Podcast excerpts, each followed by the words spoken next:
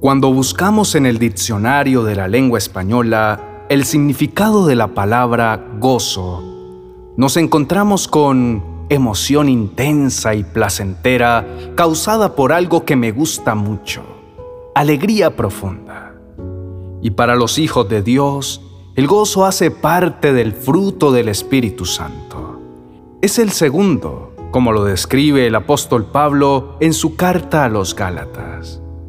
El fruto del Espíritu es amor, gozo, paz, paciencia, benignidad, bondad, fe, mansedumbre, templanza. Contra tales cosas no hay ley. La Biblia nos enseña cómo adquirir el gozo que viene directamente de Dios. Ese es único y especial no lo modifica ninguna circunstancia por la que ahora estemos pasando. Este gozo es una alegría tan profunda que muchas veces no podemos explicarlo.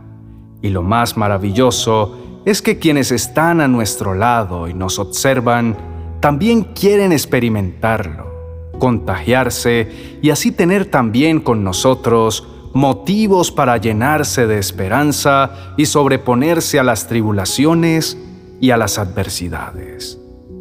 Tener o no tener gozo es algo que no se puede ocultar, y menos para aquellos que todo se nos nota en la cara.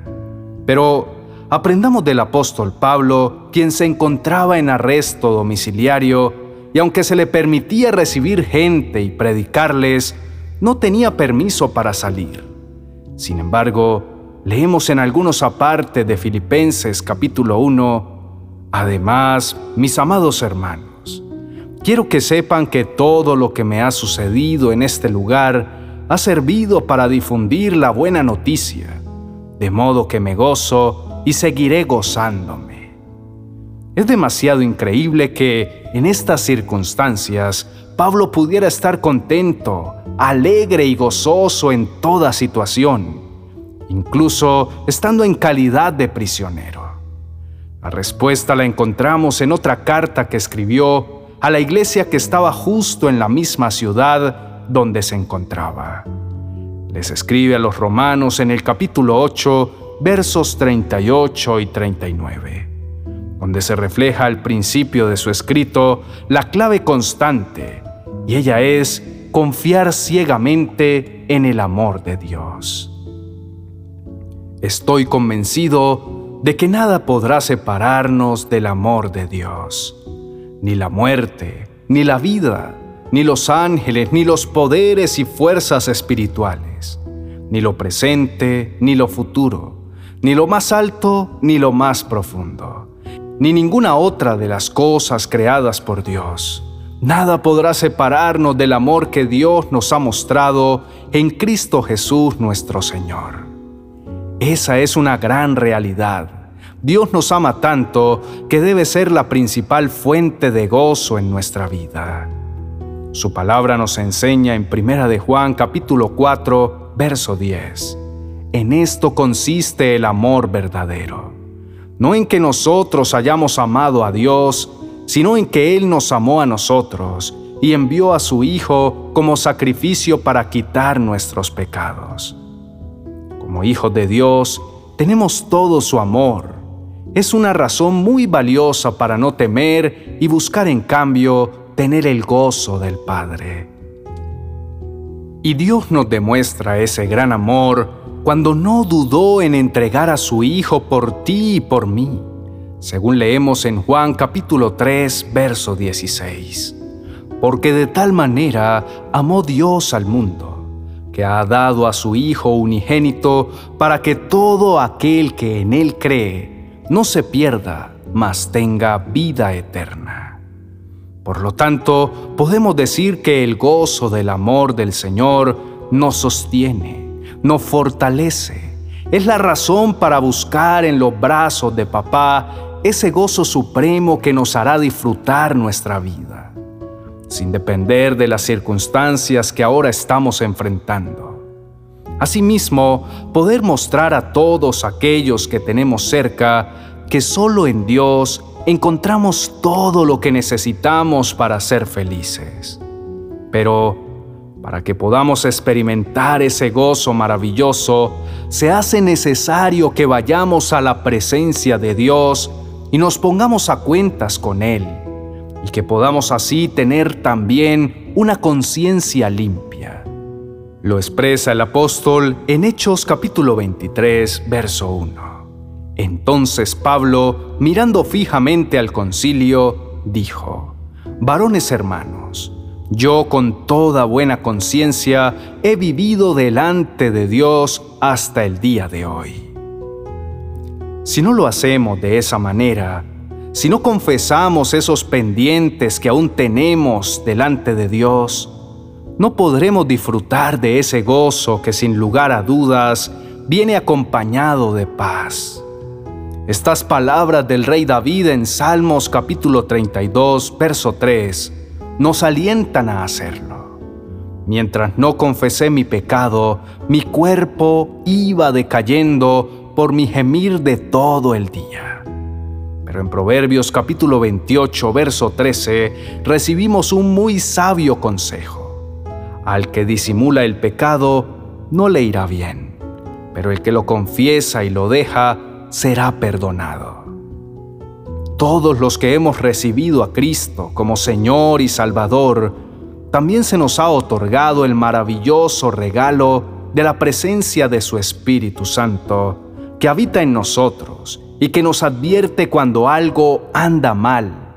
Gracias a Él podemos mirarnos de adentro hacia afuera y evaluarnos para darnos cuenta que nuestra conciencia está emitiendo una alarma una señal que se traduce en remordimiento y por ende ahuyenta el gozo de nuestra vida. La Biblia nos dice claramente dónde debemos poner la mirada. Pongamos toda nuestra atención en Jesús, pues de Él viene nuestra confianza, y es Él quien hace que confiemos cada vez más y mejor. Jesús soportó la vergüenza de morir clavado en una cruz porque sabía que después de tanto sufrimiento sería muy feliz. Y ahora se ha sentado a la derecha del trono de Dios. Hoy podemos aprender de Pablo que en medio de las circunstancias que vivió, logró descubrir y puso en práctica el gozo que solo viene de Dios. Pero nos hace una observación. Hermanos, yo mismo no pretendo haberlo ya alcanzado, pero una cosa hago, olvidando ciertamente lo que queda atrás y extendiéndome a lo que está adelante, prosigo a la meta, al premio del supremo llamamiento de Dios en Cristo Jesús. Oremos. Amado Dios, esta noche has hablado muy claro a nuestros corazones. Cuando leemos sobre el fruto del Espíritu Santo, comprendemos que son manifestaciones de tu presencia en nuestra vida y que nosotros como creyentes debemos evidenciar y poner en práctica. Señor, nos enseñas la manera de experimentar uno de ellos y es el gozo, ese que en tiempos y las circunstancias que ahora estamos viviendo sentimos que ya lo hemos perdido Estamos más pendientes de cómo salir adelante, cómo pasar la prueba y con mucha facilidad desviamos nuestra atención y nos concentramos en todas estas tribulaciones.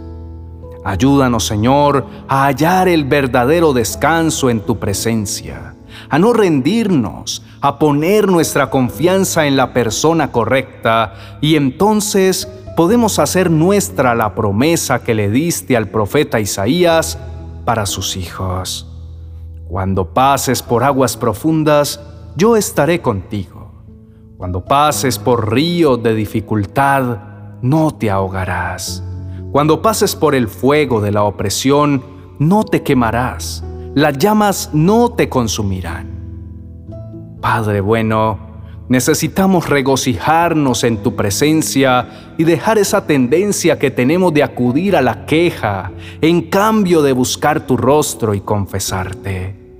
Que aunque nuestras circunstancias son estresantes y que con facilidad nos volvamos irritantes, es porque hemos perdido el gozo y al estar en tu presencia puede llenarnos de tu paz y cambiar toda preocupación en alegría y llenarnos de esperanza. Señor, tenemos la certeza de tu gran amor por cada uno de nosotros. Queremos a partir de hoy tener nuestra conciencia tranquila y confesar nuestros pecados. Perdónanos, Dios mío límpianos de toda maldad y con la ayuda de tu Espíritu Santo, que podamos abandonar toda conducta que nos aleja de ti.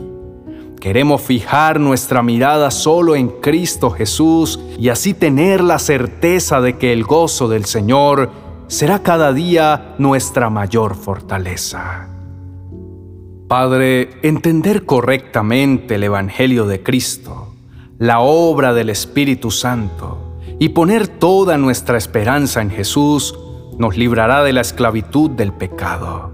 Sabemos que nos ofreces la salvación de forma gratuita porque hemos creído que la muerte y resurrección de Cristo fue la paga de nuestros pecados. Solo, Señor, darte las gracias porque es por amor y por tu gracia que hemos recibido tanto. Ayúdanos a serte fieles y capacítanos para mantener una vida correcta que te agrade y entonces podamos disfrutar cada día de ese gozo y esa paz que solo tú puedes dar a nuestra vida. Te lo pedimos en el nombre de Jesús. Amén y amén.